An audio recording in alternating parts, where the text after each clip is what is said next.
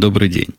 21 октября 2009 года, около 5 часов по среднеамериканскому времени, 232 выпуск подкаста «Атум Путуна».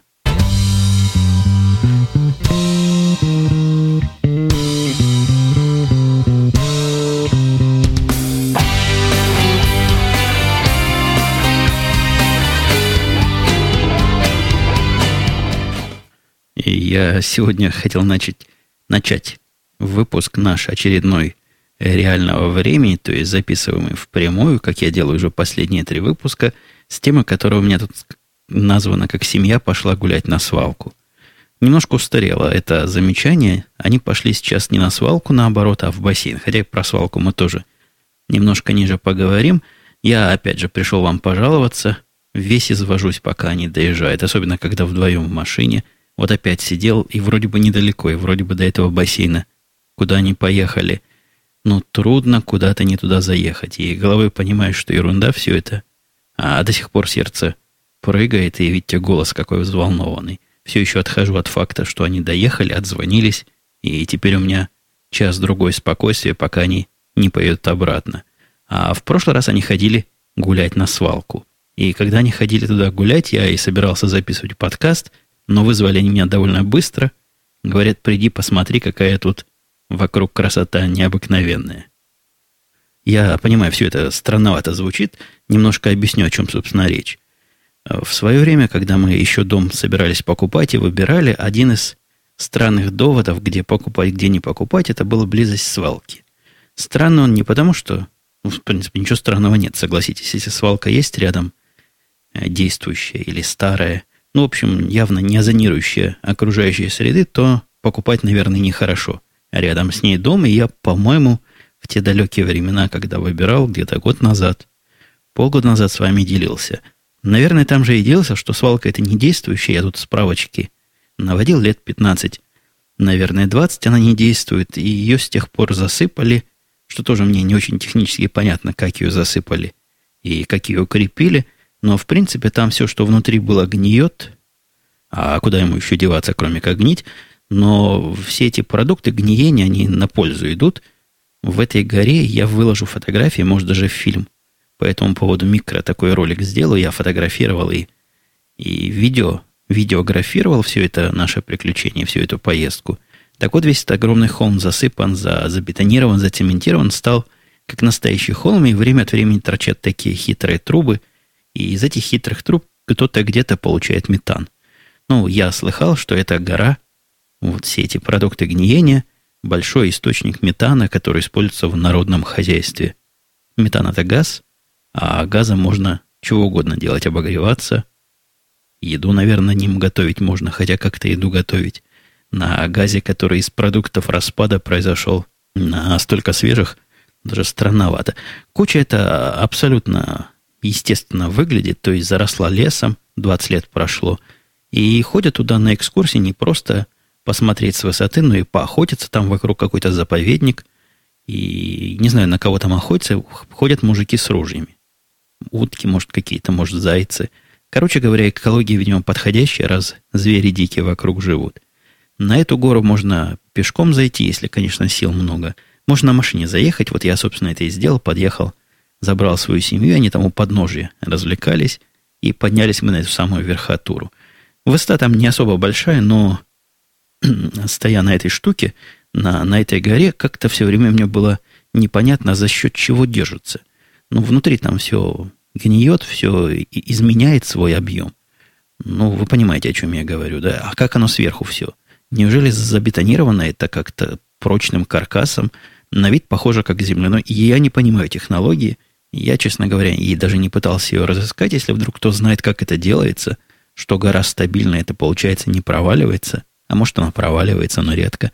Дайте знать. Так вот, я говорил тогда и сейчас начал про, про это намекать, что близость дома, которую ты покупаешь даже к такой недействующей свалке, которая, в принципе, заповедник, а это минус. При покупке дома, не при покупке. При покупке это, наверное, плюс, дешевле купите, при продаже потом.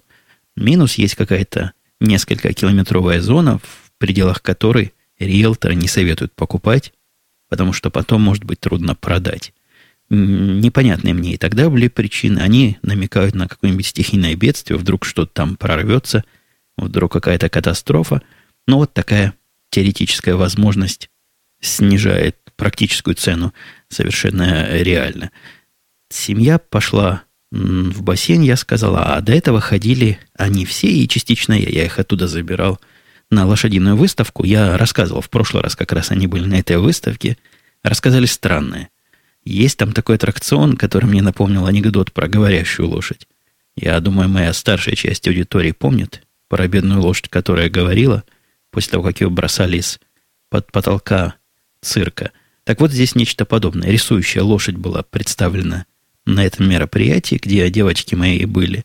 И действительно рисует. У нее специальный э, кисть такая с специальным э, зажимом или крепежом, который она берет в зубы, в морду лица, и ей подносит ведерко, она туда как бы сама макает, ну или помогают ей макнуть, а потом проводит листом по этой э, кисточке, которую он держит в зубах. Какое-то совместное действие. То есть человек-ассистент лист этот двигает, а лошадь одновременно двигает голову. Получаются какие-то мазки. Картины эти потом продают там же внутри за большие деньги. По-моему, самая маленькая картинка стоит около 30 долларов. Э, моей семье, к счастью, разума хватило такую картину абстракционистскую не покупать, но очень были восхищены и даже где-то расстроены, что не приобрели такие жемчужины лошадиного творчества. А сразу прыгнул в вопрос, который тут по теме разговора слушатель Кош говорит, Умпутун, ты действительно собираешься лететь на самолете? Спрашиваю, потому что помню, как ты говорил, что если путь по земле есть, то всегда его предпочтешь. Сам до жути боюсь авиаперелетов. Да, это мы в сторону двигаемся. Отпуска, который надвигается неумолимо, и до него уже около 20 дней. И действительно полечу. Полечу, потому что ехать туда совсем долго. Мы рассчитывали, если машину вести мне одному, а пока я в машине, я жене не дам вести, ну, может, пока не засну. То есть в несонном состоянии не дам жене вести, получается дня два, в лучшем случае туда ехать, а в реальном случае дня три. Ну, это что за отпуск такой? Туда три дня, обратно три дня. Там, наверное, дней пять. Устанем больше, чем отдохнем. Поэтому придется через себя переступать, перепрыгивать и лететь на самолете. Самолеты, которые мелкие, я тоже, по-моему, про это как-то рассказывал, меня не так сильно почему-то пугают, чем большие самолеты.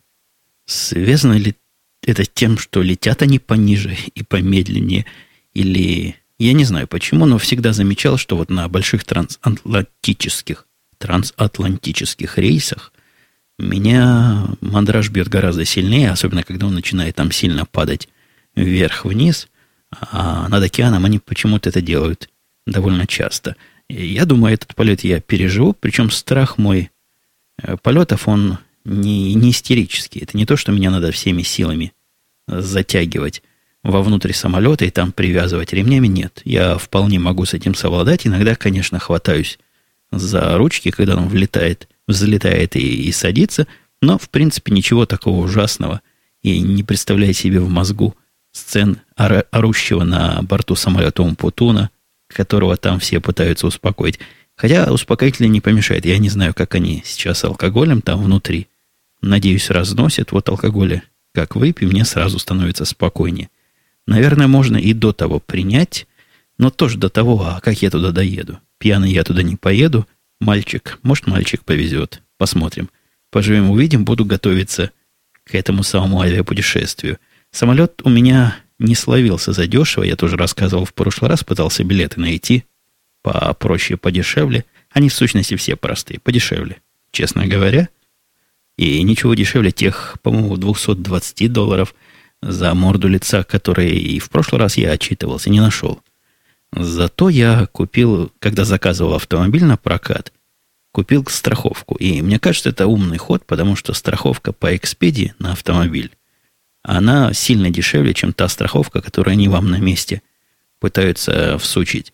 Мне, я не знаю точно подробности всего этого происшествия и всего этого жульничества, на мой взгляд, но когда покупаешь, берешь на, на прокат машину, которая стоит там, не знаю, на 4, на 5 дней долларов 200, страховка к ней получается чуть ли не в половину, в половину этой суммы.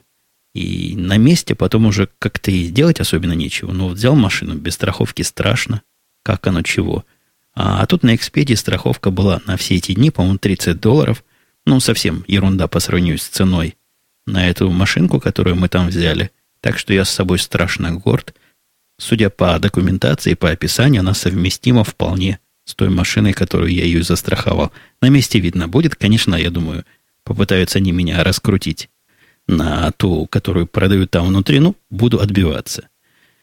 Хай-тек подготовка навигации идет у меня тоже полным ходом. Это все в преддверии поездки. Вопрос-то, как там добираться на машине? Машинку, которую я взял, она, по-моему, была среднего класса, то есть не самая маленькая, не самая экономичная, а такая третья снизу. Ну, наверное, размером побольше моей Хонды будет. Ну, что-то вот в таком роде, как Хонда. Совершенно точно не меньше, хотя зачем мне размер? Мне там ехать недалеко и не часто. И наверняка в машине такого класса GPS встроенного не будет, и, видимо, этот прокат машин может GPS в виде опции дать, ну и мы уже догадываемся, что дополнительные сервисы, как и во многих других областях деятельности той же сотовой, они самые прибыльные и, видимо, самые э, недешевые для пользователя, для меня в этом случае. Короче говоря, беру я с собой GPS, брать прибор, который у мальчика в машине стоит том-том.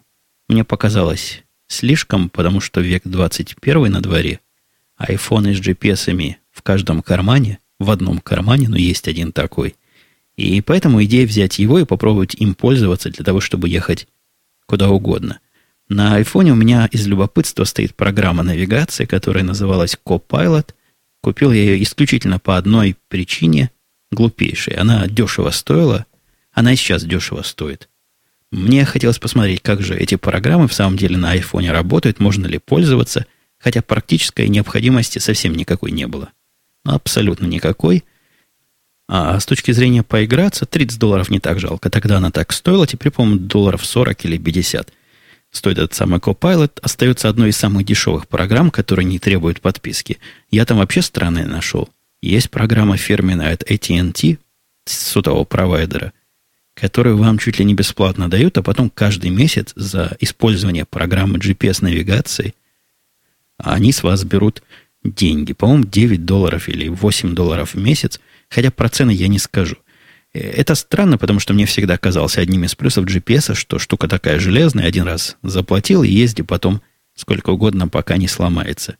На самом деле есть устройство позиционирования, наведение вас на цель, которые требуют месячной оплаты, но на них, наверное, особая публика есть, которая не умеет другими GPS-ами пользоваться. Я рассказывал, что и в Хаммере моем, но повторюсь, есть две альтернативных системы, как доехать из точки А в точку Б – вот этот встроенный GPS, который, соответственно, бесплатен, ну, в свое время, конечно, стоил денег, совершенно чудовищных. А вторая система смесочной оплаты – это OnStar, который на борту, и с той стороны тетка будет тебе живая говорить, куда и где повернуть. Так вот, у AT&T нечто подобное по модели, но оплата идет за программу. А все же нормальные программы, они нормальные стоят. От 50 до 100 долларов. Самая дорогая, по-моему, была Том-Том. Она не так давно появилась. Но вот самая дешевая, вот это, еще раз посмотрю название, Copilot NA, то есть Северная Америка. Я пытался по ней ездить пару раз. Ездит она, скажем, не особо, чтобы хорошо, то есть условно работает. Если уж очень надо доехать из одной точки в другую, то как-то ей можно воспользоваться, хотя маршруты прокладывала мне, прямо скажем, не самые оптимальные – сильно тормозит при пересчете маршрута, поворот иногда затрудняется предсказать до того, как вы его проехали. Это его самый страшный, по-моему, баг. Он говорит, поверни налево, а, а уже налево поворачивать некуда. Мушка у него не очень точная, короче говоря. А с другой же стороны, что тоже, наверное, недостаток, огромное, нечеловеческое, многоуровневое количество настроек. Что там можно только настроить, вы себе и представить не можете. У меня в том томе настроек точно меньше, при том, что функциональность у него при этом достигается явно большая. Одних голосов там штук, наверное, 30-40, и это меня не то что удивило, но для такого недорогого не устройства, а для программы делать акцент на дополнительных фичах, когда основная ходовая часть явно не особо вылезана, это, конечно, странновато. Купил я в виде альтернативы, то есть той, которой я буду ехать, другую программу, читал обзоры. Это я iPhone включил, он щелкнул. Называется он Навигон. Тоже посмотрел. Как называется, стоил долларов 80, по-моему. Знаете, вполне достойная программа. Я не буду долго про нее рассказывать, но ездил по ней пару дней. Жена смеялась надо мной, как над сумасшедшим. У меня стояли две, два прибора. Тот, который в машину вмонтирован, говорил голосом женским. Очень похожим голосом говорит этот Навигон. Ездят они практически по одним и тем же маршрутам. Даже этот Навигон как-то делает это, по-моему, пооптимальнее и побыстрее. Ну и еще, в отличие от моего встроенного машинного навигатора, который, я вам напомню, стоил этот комплекс 1800 долларов, сумасшедшая абсолютно цена для GPS. Ну, автомобильные штуки всегда так стоят.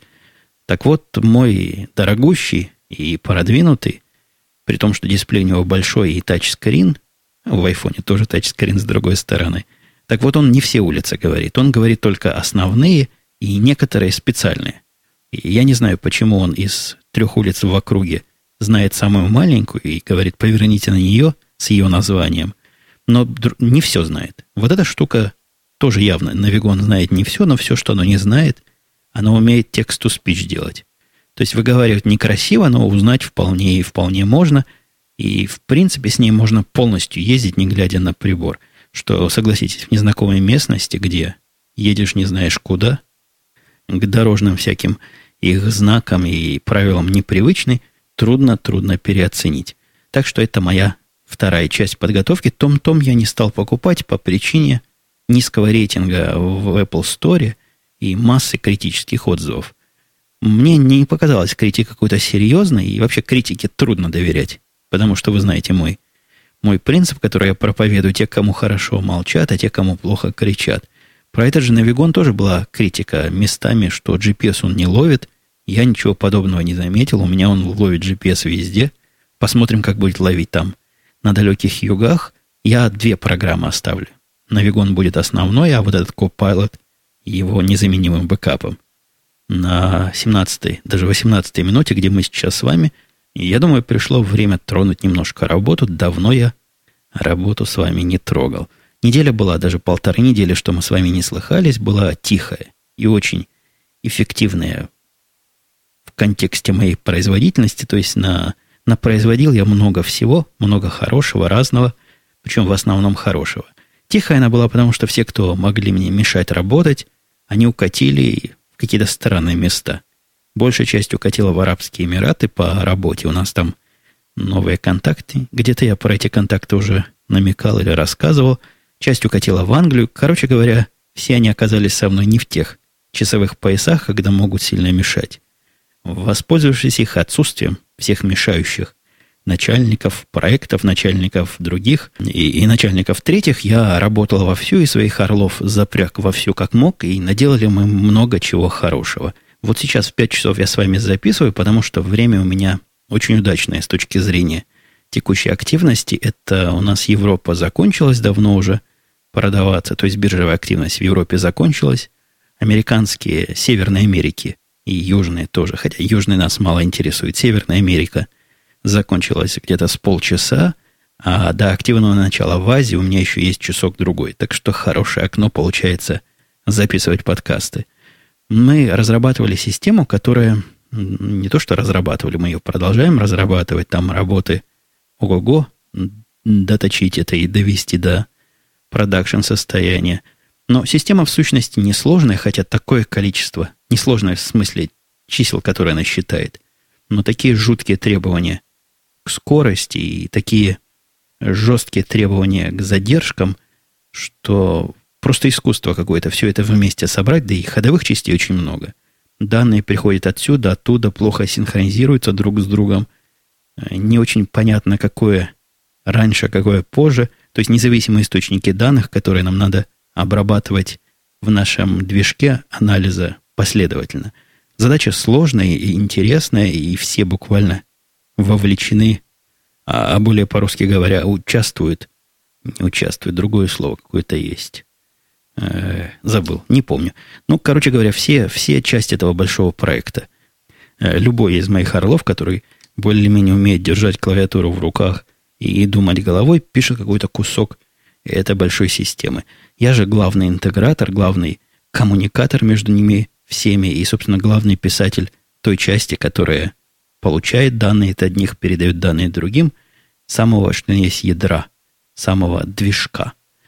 И интересно поработали, система вышла, задержечки там кое-где еще есть, над ними мы боремся. Самое трудное это сбороться, когда у тебя уже все, казалось бы, считается, но в одном из мест задержка больше, скажем, на 15 миллисекунд, чем разрешенная. Причем больше она на 15 миллисекунд не каждый раз. 15 я загнул, там, наверное, 20-25. А в некоторых очень особенных случаях. Вот борьба с тем, чтобы найти этот очень особенный случай в системе, которая в принципе работает, но иногда немножко медленно. Это, я вам скажу, еще та охота, хотя я любитель таких охот и такого поиска и логического. Такие проблемы очень трудно найти технически.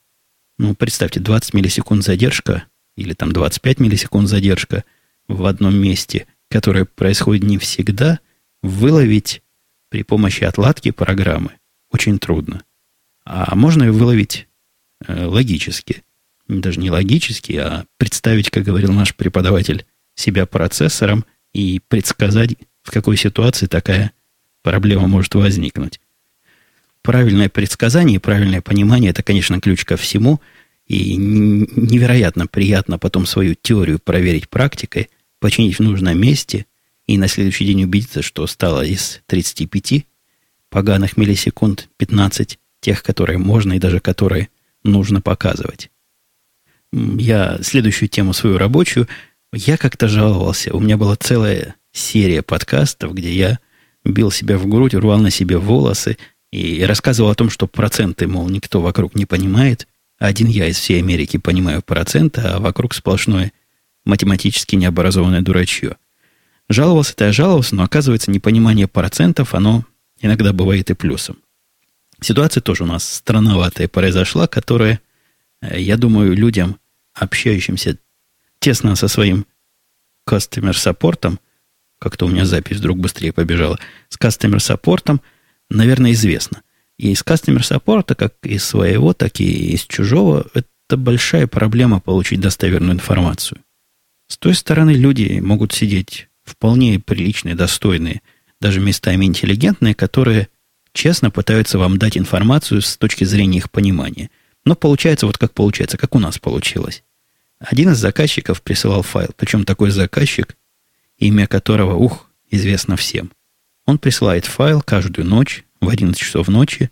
Наши открывают этот файл, он плохой, поломанный внутри. Они, к счастью, умеют посмотреть, чего там поломано. То есть файл обычный текстовый, поломка видна явно.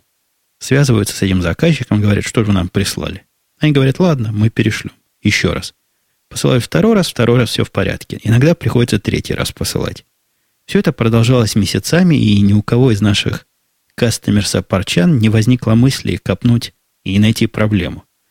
Ну, на первый взгляд, проблема не у нас. То есть надо пинать кастомера, заказчика, пока он все не починит, чтобы такая ситуация не возникала. И, и в результате они месяца два, наверное, так перекидывались, эти файлы таким образом чинили, все были довольны друг другом, пока с той стороны не нашелся какой-то умник и сказал, давайте проверим. Что же вам, вам такое послали в первый раз, откуда плохие данные вначале взялись? Он проверил, посмотрел, все в порядке. То, что они посылают первый раз, идентично тому, что они посылают второй раз. Подняли там целую бучу, говорят, что ж вы нам голову морочите, заставляете одно и то же по два раза пересылать, проблема на вашей стороне. Вот до этого момента описание, в принципе, достоверное. Вот такое мне Customer Support описал, это я понял, подсокал языком, сказал, да, есть проблема. А, а меня пригласили не потому, что я эту проблему решать должен по роду службы, а просто такой важный заказчик и так много шума в результате всего наделал, что привлекли лучших умов. Ну и, конечно, в первую очередь меня. После этого они объяснили то, чего у меня второй раз за сегодняшний рассказ волосы встали дыбом. Они рассказали проблему, как они ее видят и как они уверены. Они говорят, происходит так, и мы это видели, и мы клянемся и зубы даем. Заказчик присылает файл. Файл оказывается на устройстве нашем Network Attach Storage, тот самый NAS, о котором я в прошлый раз вам уши прожужжал. Открывают они этот файл, файл плохой. Если подождать немножко, файл чинится сам, И с этого момента начинается мистика. То есть до этого момента я все понимаю. И я думаю, вы можете догадаться, в чем там дело. Но с этого момента они говорят, происходит странное. Если мы этот файл куда-то скопируем, когда он плохой, ничего с ним делать не будем, он потом там тоже чинится сам. Но это вообще есть степени невероятного и неочевидного. И очевидного, и невероятного. Очевидно, что невероятно. Но клянутся, дают зуб, что так и происходит. Говорит, мы файл копируем, правда, с одного директория этого НАСА в другой директории этого НАСА. И он сам через какое-то время чинится по себе сам. То есть прилетают инопланетяне, чинят эти данные. Пока я не начну ругать невозможность этих гуманитариев объяснить свою мысль как следует, я хочу сказать, что ситуация, в принципе, когда данные сначала было не полное, а потом полное, если речь идет о данном, которые приходят не в единицу времени квантовую, а в какую-то последовательность секунд, я, я сложно говорю, короче говоря, файл не сразу оказывается у нас. Если они его берут раньше, чем он готов, такое может вполне случиться. Чего точно не может случиться в той вселенной, в которой я представляю, как действует физика, химия и всякая другая информатика, что он сам по себе починится во всех местах. Как потом оказалось, подразумевается, что он чинится не только в местах, которые на одном физическом носителе, но и все его копии сами по себе волшебно чинятся. Так вот, начальство мое, услышав это дело, еще в своих Арабских Эмиратах, подняло страшный кипиш и, начала звать к ответу всех. Потому что с его точки зрения ситуация мистически странная, а слово «нас» и слово «мистика» у нас уже плохо дружат вместе. Я с огромным трудом остановил, используя как раз проценты. Остановить все это надо было потому, что чинить то, что не поломано, это чревато тем, что поломаешь то, что еще работало до этого момента. А особенно, когда речь идет о этом самом НАСе злополучном, я предпочитаю его не трогать руками, пока он работает. И помня бессонные наши ночи с попытках, в наших попытках понять, что же там не так, а теперь, с моей точки зрения, все так. Если не верить тому, что они рассказывают про файлики, которые чинятся сами по себе, все так. Все понятно, все объяснимо и все понятно, где подкрутить и починить. И вот проценты, повторюсь, помогли, потому что я их спросил первый раз, вы абсолютно уверены, что сценарий, который вы тут описали, файлы, которые сами по себе ломаются, а потом сами чинятся в жизни, присутствуют. Я не могу им прямо сказать, что они дурачью и не могут свою мысль высказать и рассказать свои действия, потому что люди уважаемые. Поэтому говорю, уверены ли вы? Они говорят, да, уверены. И я говорю, на сколько процентов? Молчат. Процентами проблема. Говорю, на 100 уверены? Они говорят, да, уверены. А я говорю, а на тысячу?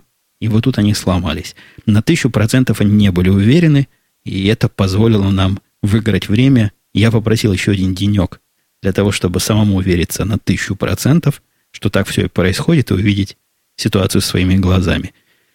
И, и, конечно, все оказалось не так. Конечно, сами мистическим образом они не ломали, сами не чинились, но это уже отдельная история. Они просто как умели описали, и что не видели, то домыслили. Ну, что вы хотите? Повторюсь еще раз, гуманитарии недобитые не могут техническим языком объяснить, чего они видят и чего они делают для того, чтобы то, что они видят, происходило. Есть у меня тут по плану пара а, видео впечатлений, пара кино, кино, кино, кино, киновыводов. О, вспомнил слово. Я посмотрел Дистрикт 9, который многие мои знакомые виртуальные хвалят. Я даже, по-моему, даже, по-моему, никого не встречал, который бы этот фильм ругал. Я вот буду первым, если вы тоже такого не встречали. Мне этот фильм показался по... Я в свое время сильно ругал, не сильно ругал, не сильно ругал фильм Ви, Ви, Ви. С Ви было. Помните, там, где агент Смит в маске бегал весь фильм? Помню, там еще Натали Портман была. И помню, что фильм этот я назвал для продвинутых выпускников профессионально-технических училищ – вот этот фильм, он тоже примерно в эту же сторону. Какой-то для выпускников этих же самых ПТУ, которые задумались о вечности и справедливости, несправедливости в этом мире в первый раз. Явно детский фильм, я не хочу вовсе, вовсе обидеть выпускников ПТУ, хотя, по-моему, ПТУ уже и нет. Как-то они по-другому называются. Так что считайте это таким собирательным общим описанием такого незамысловатого, неискушенного кино-видеозрителя – Ничего плохого я про него особого сказать не могу. То есть местами зрелищный, Я его посмотрел в один раз, нет, в полтора раза. А от начала и до конца совершенно точно второй раз смотреть не буду. И уж совершенно точно не понимаю восторгов и глубокой философии, которые в этом фильме некоторые из моих виртуальных знакомых понаходили. Спасибо за подкаст, пишет Тамлет, прекрасный выпуск. Евгений, я что-то не понял. Этот выпуск был тоже грязный. А, этот вопрос я уже отвечал. Да, этот выпуск был грязным, и этот выпуск грязный. И записываю я теперь грязные выпуски. Там была масса вопросов, которые я уже обещался не освещать. А всякой внутренней техники я теперь действую техника имени Грея, той техникой, которую, по-моему, первый раз он рассказал, хотя, честно говоря, до него давным-давно в подкасте MacCast я услышал, что люди тоже так делают. То есть в том месте, где останавливаешься, где останавливается мысль, и где останавливается повествование, останавливаешь запись, потом перекручиваешь назад, ну, если лишняя пауза, и записываешь с того места еще раз. Короче говоря, запись не переписывается, но иногда в процессе останавливается. Мое время чуть-чуть нереальное, хотя счетчик, ну, из-за того, что я останавливаю запись, полностью соответствует тому, что увидите вы. Вы поняли эту странную мысль? Если не поняли, Грей вам в комментариях объяснит. Он специалист по такому виду записи. А затронул этот комментарий исключительно потому, что собираюсь наложить, или уже наложил у себя мораторий на все эти разговорчики внутренние. Ну, хватит уже, мы поговорили с вами достаточно, как записывать. Я выслушал ваше мнение, вы выслушали мои мысли по этому поводу. Давайте я буду дальше продолжать экспериментировать над вами, а вы будете принимать то, что получается, и всем будет хорошо. Я не буду про это тут особо разговаривать, и вы не будете мне рассказывать, как стало. Хотя можете рассказывать, как стало плохо, как стало хорошо. Просто я не обязуюсь, или даже обязуюсь советы ваши в этом смысле игнорировать и искать все своим собственным путем. Э, Паскаль говорит, халява, таки русское слово, и улыбается. Кстати, советую подписаться на RSS, нечто вроде Твиттера о забавных фактах. Там ссылочка есть в комментариях, хотя я сильно сомневаюсь. Я вот скажу Паскалю 07 как на духу, поверить, что халява русское слово, объяснение там чего-то, какой-то кусок сапога, который плохо носился, мне кажется, высосанное из пальца и даже какое-то народническое и русофильское. Ну, явно халява, не русское слово, но настолько оно явно, настолько, что ну, настолько, что и берлога это не русское слово, и медведь в самом деле по-русски так же, как по-английски звучит.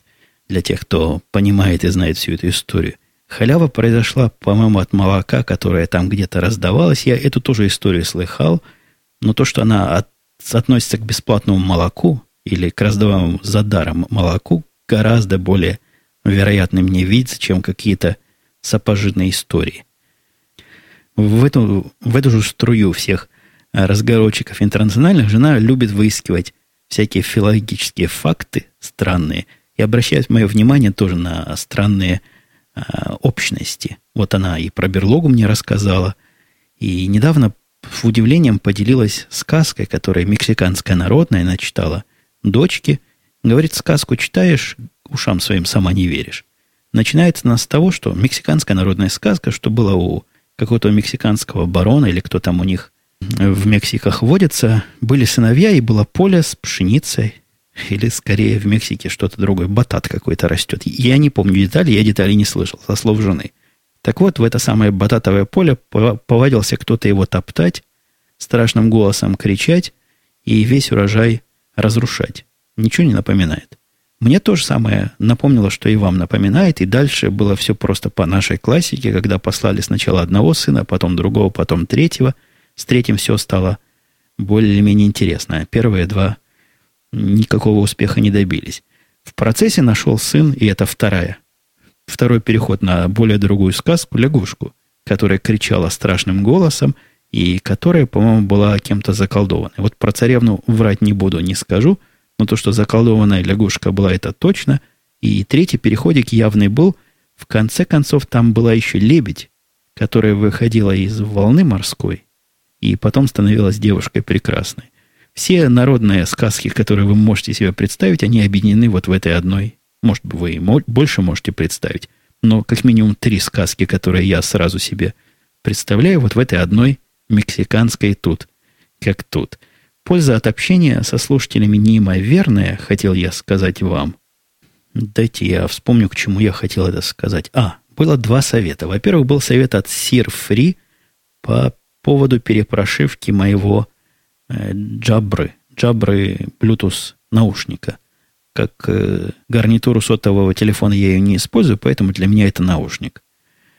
Там была мистика у него написано, что надо пойти на сайт, выкачать какую-то прошивку. Ну, я попробовал. Хуже уж не будет, решил я. Поставил эту прошивку, перезапустил. Стало лучше. Настолько лучше, что я и в комментариях написал, ух, все как рукой сняло. И как все хорошо стало. А оказалось, не в прошивке дело. Не в прошивке дело, а дело в том, что и уважаемый слушатель тоже заметил, что в первый день работы хорошо работало, а потом стало плохо. И у меня было точно так же. Во второй раз, после того, как мне показалось, что прошивка все починила, я нашел, как все это дело сломать. А все просто. Надо попытаться подключить этот самый наушник ко второму устройству, и после этой попытки он начнет заикаться так же, как и до прошивки. То есть, как не верил я в то, что перепрошивки чего-то сильно чинят, так и сейчас не верю. Но его зато можно сбросить. Я уж немножко в специфику этой самой джабры углубляюсь, но если нажать все три кнопки сразу, какое-то время подержать, оно сбрасывается – на свои заводские настройки, и после этого работает прекрасно. Главное, не спаривать его одновременно с двумя источниками или приемниками звука. А вот другой совет, тоже практичный, дал Алекс IT. Казалось бы, простой совет, как разжигать огонь в каминах. Я жаловался, что спички не хватает. И э, правильный совет. Я начал разжигать так, как рассказывает Алекс IT. А именно главное пишет он, чтобы в куче дров проходил воздух – Дрова кучи не накладываются, а складывается пространственно регулярным образом. Решетка шалашом больше нравится Алексу объемная решетка. Толстые дрова перемежаются тонкими, очень тонкими, поджигаем снизу, открываем тягу. И, короче говоря, при всей простоте этого совета и как бы очевидности, я, видимо, не так клал до этого дрова, потому что так хорошо у меня до этого не горели. Стал их класть, я не решеткой, я как раз шалашиком. Их складываю, но воздух проходит, толстая с тонкими, горит, не скажу, что с одной спички, но с одного поджога. То есть мне спички хватает поджечь этот самый брусочек, и потом от него все зажигается прекрасно, не надо ни двигать, ни перегруппировать дрова, чего мне раньше приходилось делать. Все горит почти как у пионера героя. Вот вопрос мой, последняя на сегодня тема, вопрос мой, который я задавал про покер в прошлый раз, а увенчался неуспехом. Скорее, не увенчался успехом – я там в Твиттере спросил уважаемых своих следящих, как в покер научиться играть. Мне люди дали ссылки на сайты, ссылки даже на видео, которые всех одно объединяет. Эти видео обучающие, эти сайты обучающие, те три или четыре, что я просмотрел, подразумевают, что вы уже умеете играть в покер. Или хотя бы знаете, о чем там будет идти речь. То есть они учат как бы программированию тех, кто уже умеет программировать. В нашей области такой часто встречается. И меня тоже, когда спрашивают литературу, я всегда даю такую для умных. В случае покера я абсолютный чайник. Я их терминов даже не понимаю, поэтому ставлю себя на место тех, кто просит книжки попроще. Если у вас есть ссылочки на что-то попроще, которое говорит, что такое рука и что за пять комбинаций, и какие из них, каких побеждают в каких ситуациях, ну, совершенно элементарные правила. То есть базовую идею я понял. И всю психологизм всей этой игры я понял. Мне теперь куда коней запрягать, если кто расскажет. Было бы очень круто. Все, на этом я буду сегодняшний выпуск завершать. Время, время свое стандартное. Я с вами пробовал. Будем встречаться, слышаться, когда, когда время позволит. Как правило, я пытаюсь это делать в течение одной недели, иногда чуть больше, иногда чуть более чем чуть больше получается. Но будем над этим работать. Все, пока, до следующей недели.